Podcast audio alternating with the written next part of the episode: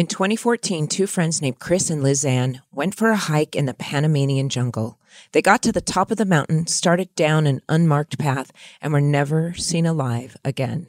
A massive search turned up no trace of the missing women, but months later, their backpack was found deep in the jungle with their phones and cameras still inside.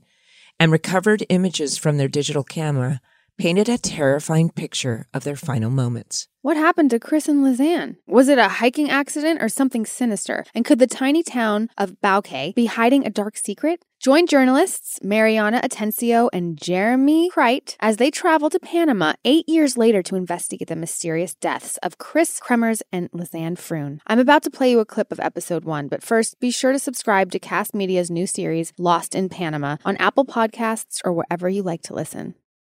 This podcast contains conversations about violence, death, sexual assault, and includes explicit language. Please take care while listening.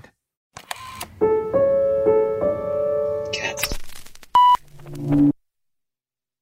Some mysteries stick with you the theories, the what ifs, the unknowns. I've spent the better part of this year trying to figure out what happened to two young women who vanished while on a hike in Panama.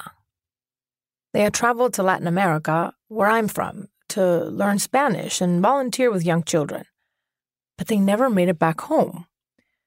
The Panamanian government has their official version of what happened to them.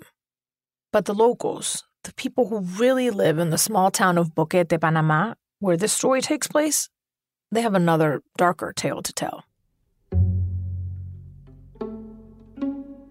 But let's start from the beginning. Kris Kremers and Lisanne Froon were two friends in their 20s who came to Panama in 2014. They were roommates who worked at the same cafe together in the Netherlands. They just graduated from university and they saved up money to plan the trip of a lifetime two months in Central America. Two months to hike, sightsee, learn the language, soak up the culture. They left for their adventure in March of 2014. They first landed in Costa Rica and then traveled to the islands of Bocas del Toro in Panama. They made friends and watched dolphins and starfish and danced till four in the morning. In her diary, Kris described a fairy tale island. The water is so clear here, super beautiful, truly a fairy tale island. I have never seen a place with such a beautiful coastline and palm trees.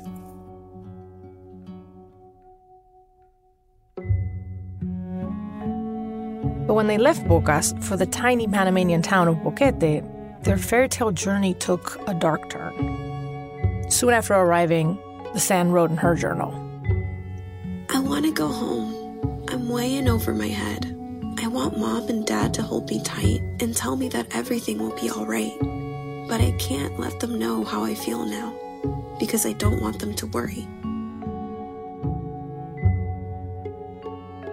Few days later, Kris and Lisanne would go for a short day hike and disappear. When they didn't show up for a tour the next morning, they were reported missing. Search parties were organized, and for weeks the jungle was scoured. No sign of the missing women. Nothing, not even a single trace was found. But two months later, their backpack appeared out of nowhere, miles downriver from their last known location. And along the same river, a few scattered human remains. The backpack was in remarkably good condition. The remains were not. Delicate electronics were covered in the backpack, although waterlogged, were still intact.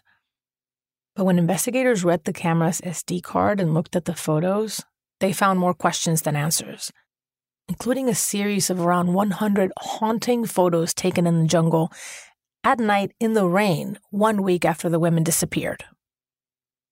The Panamanian government would eventually rule Kristen Lisanne's deaths an accident. But the more you dig into the details of this case, the more things don't add up. It feels like an unsolvable puzzle with too many pieces, but you still keep trying to fit them all together. I first heard about this case while I was on R&R in Panama back in 2014. And right away I felt haunted by the story. It's like some dark fairy tale you can't get out of your head. This is Jeremy Kryt. He's a reporter for the Daily Beast who broke the story for the English speaking world in 2016. His eight part series is among the most popular articles ever published by the Daily Beast. And those articles are the internet's first stop into the mysterious deaths of Kris and Lisanne. But once the stories were published, Jeremy began to have doubts about his own reporting. So I found out I was lied to by a couple of key sources. They convinced me it was a hiking accident, but I found out later they were telling other people they knew it was a murder. I had this sickening feeling that I'd accidentally provided cover for a killer who could still be out there. So, Jeremy contacted me earlier this year with a proposition. Would I go with him to Panama to help investigate and re report the story to get to the bottom of what happened? Here's what really hooked me the first time I spoke with Jeremy. I went back to Panama again in 2017 and did a deeper dive into the possibility that it was a murder. But both times I investigated this case, I was under pressure, deadline pressure to wrap up and, and draw conclusions on the jump. And I think there are just still unanswered questions. And I think we owe it to the victims and their families to be sure we get this right. That's why we need to go back one more time. It's not every day I get an offer to cover a story about Latin America, and specifically about women in Latin America. I think the story deserves someone who understands what it's like to be a woman in this part of the world. Whatever it is that happened to Kris in the Lisanne, missing or murdered, this story spoke to me. I jumped at the chance to shine a light on it. So we assembled a team and booked travel to Panama to learn the truth about what happened but we could have never imagined what we would discover.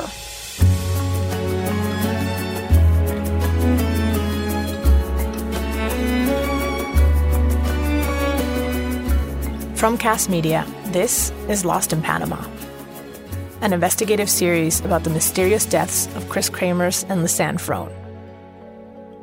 I'm Mariana Atencio. This is episode one El Pianista.